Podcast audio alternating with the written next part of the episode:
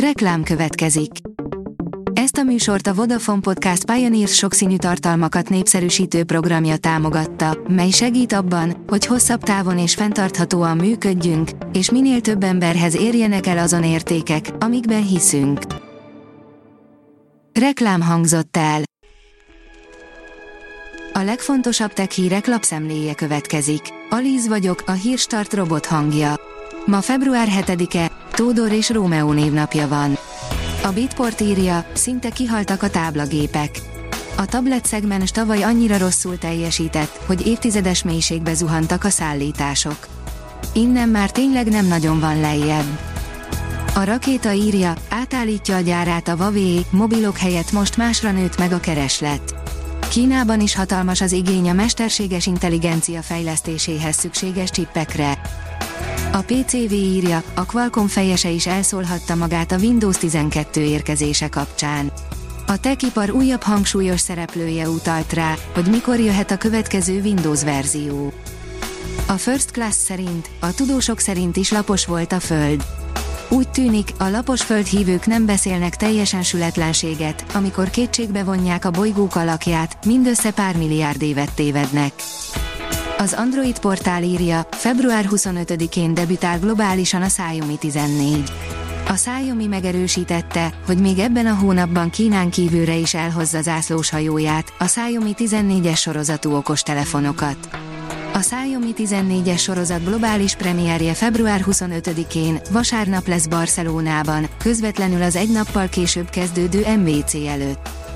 A tízerek alapján a régóta várt Xiaomi 14 Ultra debütálására számíthatunk.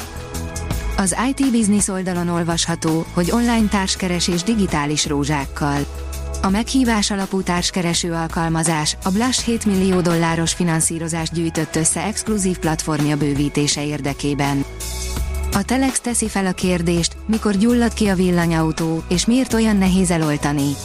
Bár az elektromos autók egyelőre ritkán kapnak lángra, amikor viszont mégis, akkor robbanásokkal, szórólánggal, mérges gázokkal és egy sor egyéb problémával kell számolni. Olyannyira, hogy bevett módszernek számít, hogy az autót egyszerűen hagyják leégni. A 24.hu oldalon olvasható, hogy a világ legnagyobb gátját építi Kína. A projekt komoly környezeti hatásokkal járhat, India aggódva figyeli a beruházást. Látszik a válság, csökkent a globális csippeladás, írja a tudás.hu. Tavaly csökkent a globális csippeladás, miután 2022-ben még rekordszintű volt. A világvezető nemzetközi gyártóit tömörítő szervezet, a SZIA honlapjára felkerült adatok szerint a félvezetőipar globális értékesítése tavaly 8,2%-kal, 526,8 milliárd dollárra esett az egy évvel korábbi, rekordszintű 574,1 milliárd dollárról. A Digital Hungary oldalon olvasható, hogy 2024-ben is elindul a Legion Legends, a Lenovo egész éves esport rendezvény sorozata. 2024. februárjában újra kezdetét veszi a Lenovo Legion Legends sportbajnokság. A versenyzők az idei évben öt különböző játékban mérkőzhetnek meg, ráadásul a versenysorozat egész évben zajlik majd. A Blick oldalon olvasható, hogy a Perseverance rover lefényképezte a sérült Ingenuity helikoptert végső marsi pihenőhelyén. Nem kétséges, hogy az Ingenuity marsi helikopter az űrkutatás egyik legsikeresebb eszköze, amely messze túl teljesített minden hozzáfűzött várakozást. Miután nem régiben megsérült a rotorja, már nem tud repülni, így most egy homokdünén pihen, minden valószínűség szerint örökre. A Telex oldalon olvasható, hogy új módszer segíti a hamis méz kiszűrését. Már 5-10% hozzáadott cukorszirup esetén el tudják különíteni a hamisított mézet a nem hamistól. Az IT Business oldalon olvasható, hogy a jövő szakmáinak 85%-át még fel sem találták.